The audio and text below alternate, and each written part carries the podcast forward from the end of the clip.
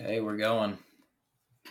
Is there like a, a, a Coyote Cast like jingle that you play in the beginning, or like we a- used to have, yeah, we used to have like a full on intro on all of our videos, but no. The answer is no for the audio. Um, that's funny.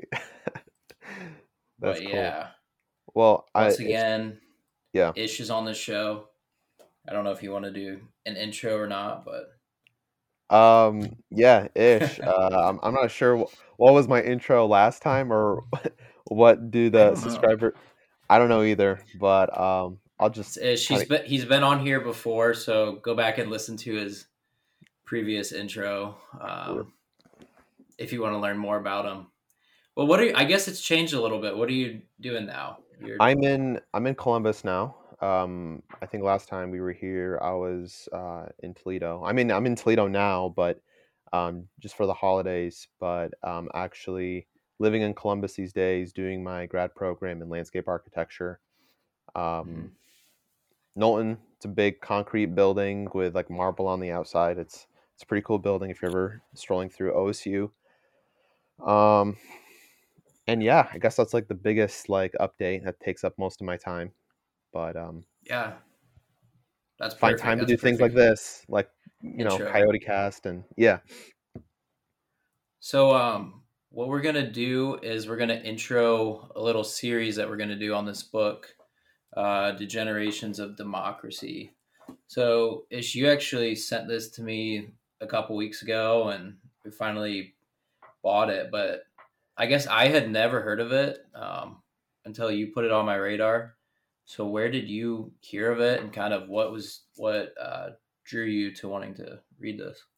yeah. So um, I heard about this uh, book um, on. I mean, I don't follow a lot of people. Like I have Facebook friends, but like I don't like go and look up like what people are up to. Like not everyone on my Facebook friends list is like actually, you know, putting worthy content. But I follow um, Dr. Ovamir Anjum, and he is um, he's a professor at the University of Toledo. He is the Imam Khattab Chair um, for Islamic Studies, and so he always posts like you know articles, books people should be reading, and stuff like that. So I, I try to stay up to date with him.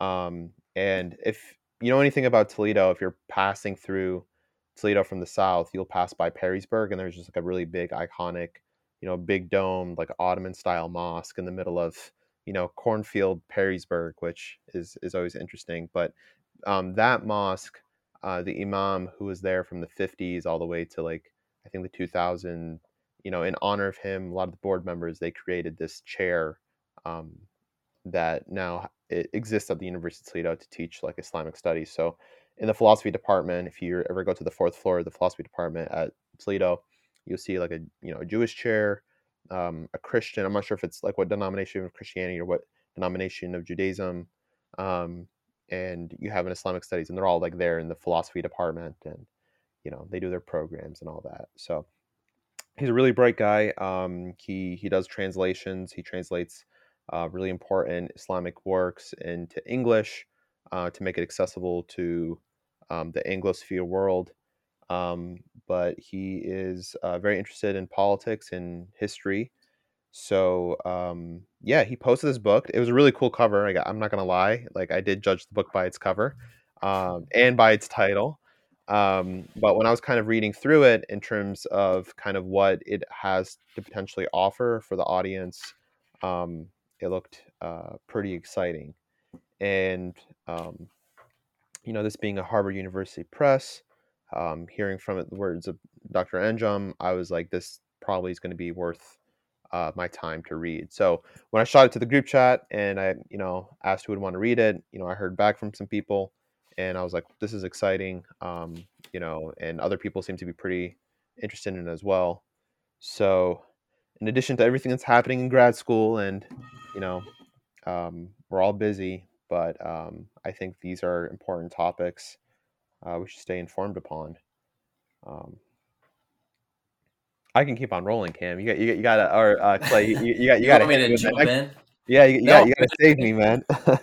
I think it'll be applicable too. Like, I mean, obviously, I would assume most people would say that we live in a democracy, but maybe we'll like debate that a little bit in the coming series. Um, so it's definitely applicable to anyone that would listen to this from the United States, I guess. Yeah. Really anywhere. There's democracies all over, but um and yeah, it's fun to dip our toes into politics and like um I guess just general like social topics on this show. So I'm gonna go ahead and actually read the sleeve, which is just kind of like the intro. Yeah. So it goes um, Democracy is in trouble. Popular, populism is a common scapegoat, but not the root cause. More basic are social and economic transformations eroding the foundations of democracy. Ruling elites trying to lock in their own privilege and cultural perversion, like making individualistic freedom the enemy of democracy's other crucial ideals of equality and solidarity. In Degenerations of Democracy, three of our most prominent intellectuals investigate democracy gone awry, locate our points of fracture, and suggest paths to democratic renewal. In Taylor's phrase, democracy is a process, not an end state. Um, Taylor documents creeping disempowerment of citizens, failures of inclusion, and widespread efforts to suppress democratic participation, and he calls for renewing community. Calhoun explores the impact of disruption, inequality, and transformation in democracy's social foundations. He reminds us that democracies depend on Republican constitutions as well as popular will, and that solidarity and voice must be achieved at large scales as well as locally. Taylor and Calhoun together examine how ideals like meritocracy and authenticity have become problems for equality and solidarity, the need for stronger articulation of the idea of public good, and the challenges of thinking big without always thinking centralization. Gaonkar points out that even well designed institutions will not integrate everyone, and inequality and precarity make matters worse. He calls for democracies to be prepared for violence and disorder at their margins and to treat them with justice, not oppression. The authors call for bold action building on projects like Black Lives Matter and the Green New Deal. Policy is not enough to save democracy, it'll take movements. Okay, so that was a little long winded. I felt like I was back in elementary school being like, I, I, I enjoyed read. it. No, I enjoyed it. I miss those days. Honestly, those were those were the days. Um, But anyways, yeah, that should be like a good um, intro to what we're going to be talking about when we dig into it.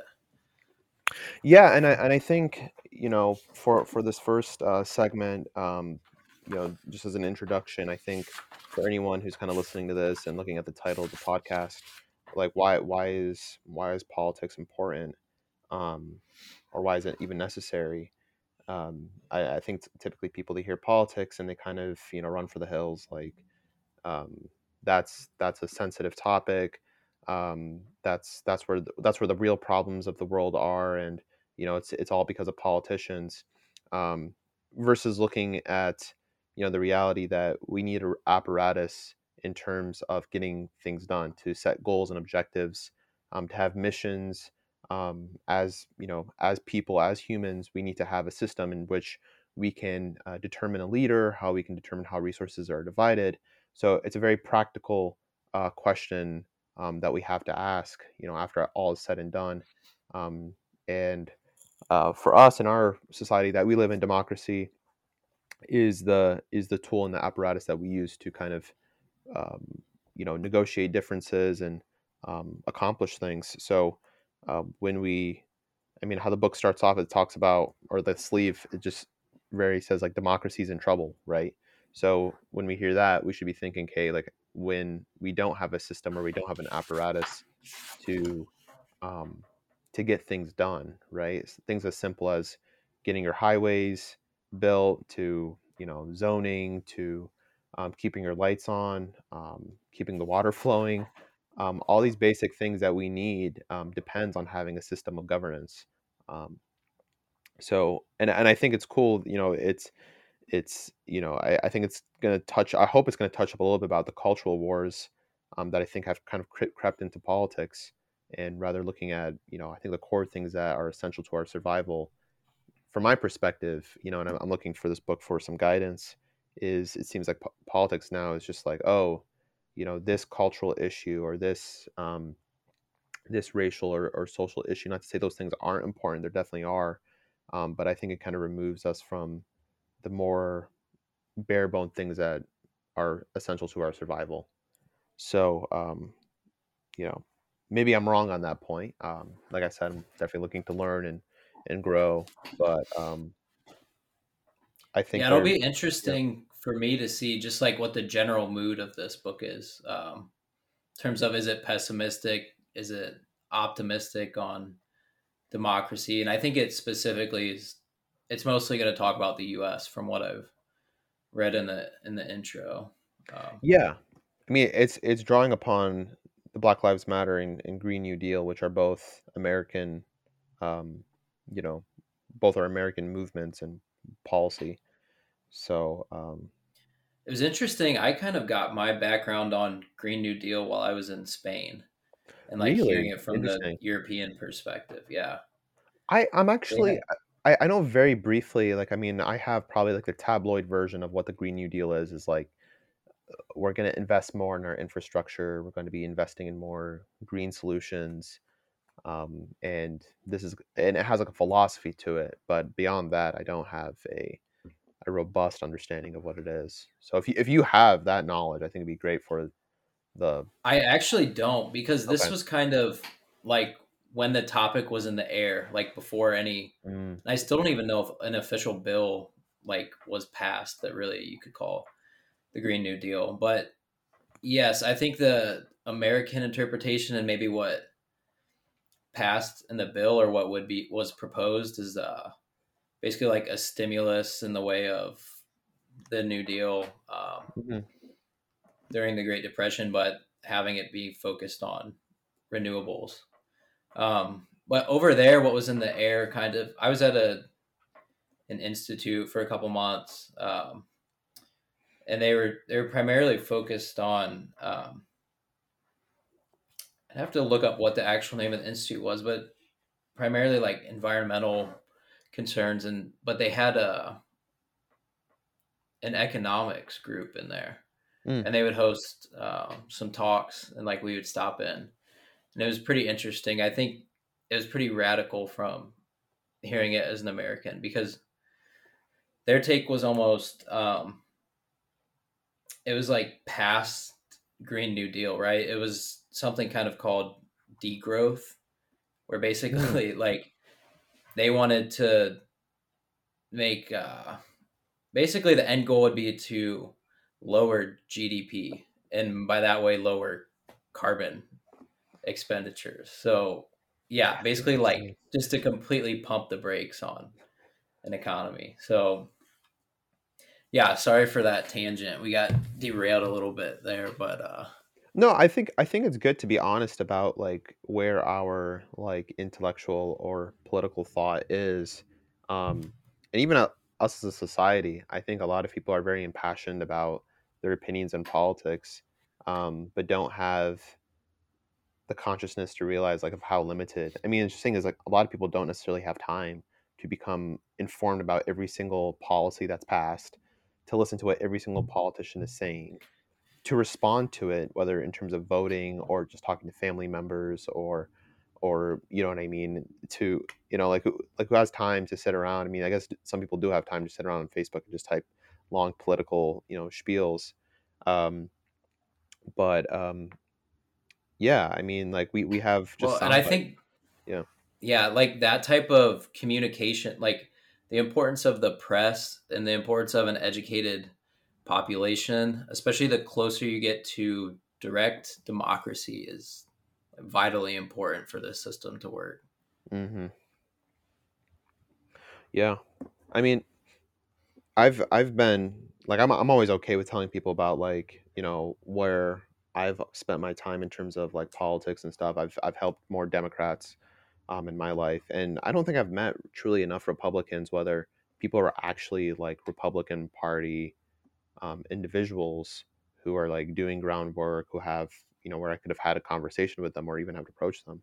Um so me personally, it's always been, you know, uh being with Democrats and I think it's always really interesting whenever I hear like kind of sound bites in the air about like what are Democrats like what are they like and people have like this very like far left understanding of what a Democrat is, and um, I always found that interesting. And it's just like no, there are like some very like conservative, like minded Democrats in the party, but those typically I don't feel like at the front stage. It's always like, you know, other, uh, and and I think uh, also it's probably same true for some Republicans where you feel like it's only someone who's like totally, you know, country farmland like like you can't be a urban an urban American um, and be Republican. That you have to be by default by living in an urban city. You have to be a Democrat.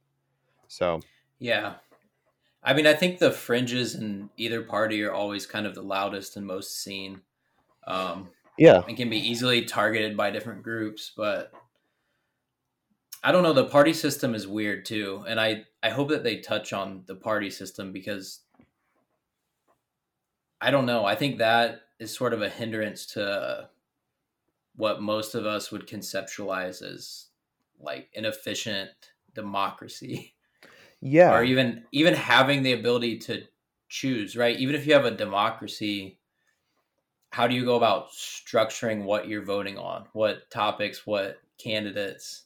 Mm-hmm. Um, I mean, we've gone through probably the last two, at least the last two elections where um, the vast majority of, I mean, both candidates on on both sides are largely unpopular. Mm-hmm. And you hear a lot of people saying, "Oh, I'm making a choice of uh, like the better of two evils" or something like that. So yeah. But yeah, we'll yeah. get into it. It'll be it'll be interesting to see because democracy is one of those like topics for me that is it's such a large topic and it's like how do you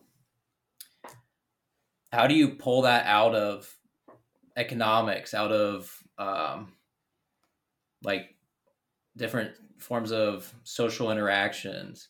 How do you pull out just the democracy the politics part when it's enmeshed in like everything? Everything. Yeah, yeah. and it, it's it's it that's that's such an interesting point. I really like that point because i think the vast majority of us are trying to turn a blind eye to the fact that it that that's the way it is. Or maybe we're just not informed or like people aren't even conscious of the fact that it is uh, yet we and i think the reason why we talk so little about it is because there's um i don't know i'm not sure why like why why why is it just like whenever we talk about Paul, i think there's there reaches a point where people are just like i need to move forward with my life. I can't always be caught up in this cycle of deciding oh who's the person who should be leading the charge who should be the person who's making the decisions and you're just like I'm I want to focus on something else because it doesn't feel productive after a certain point. And to take the other side of it, how many people use it as a form of entertainment, or mm. it's spun as like a form of just entertainment or something that you can be just looking at all the time. I think one it's of almost like some people yeah. follow it almost like sporting events or something. Oh yeah, you know? yeah. They're like, oh yeah, like you know, look look at how many blue states there are, look how many red states there are, and it's like, I've I've always been like sourly disappointed. I think like whenever I've been like in a group chat or like you know in a Discord or whatever, where like you know there's there's a topic about politics, and usually the people who take over the chat are the people like you said who are really they see it as an entertainment and um, doesn't give you a whole lot of nuance and space to to really think through things and I don't know develop an opinion about it. Um, So I think I'm gonna put a cork in it here. I mean, I think we both still have yeah a lot to say, but since we're gonna try to make this into multiple parts, um, I want this just to be like a quick intro for anybody that's interested, and then so we're gonna do three parts. Um, the chapters we're gonna cover in part one will be the generations of democracy, contradictions and double movements, and compromises with capitalism. Part two will be authenticity and meritocracy, making the demos safe for democracy, and the structure of democratic degenerations and the imperative of direct action. The final part will be the chapter what is to be done and then conclusions. And I don't know, we don't really have to hold exactly to that structure if we get going and something like feels like it should be in a different segment or something, but mm-hmm. yeah, it's exciting. It. I think um, we'll definitely want to put the word out and you know share this podcast with with people. Um, so if they want to follow us for I don't know for the next few months in terms of reading this book and stay up to date with the with the podcast, I think this is a you know really great book. And if you're looking to get more informed about you know politics and how it informs your life, you, you know your family, um, your worldview, uh, I think it's a great opportunity to, follow along on the cat, Coyote Cast while we tickle the toes of the Cast. oh, you know our tagline. Ah, hell yeah. I'm not just some normie subscriber. I'm like, I'm in there with you.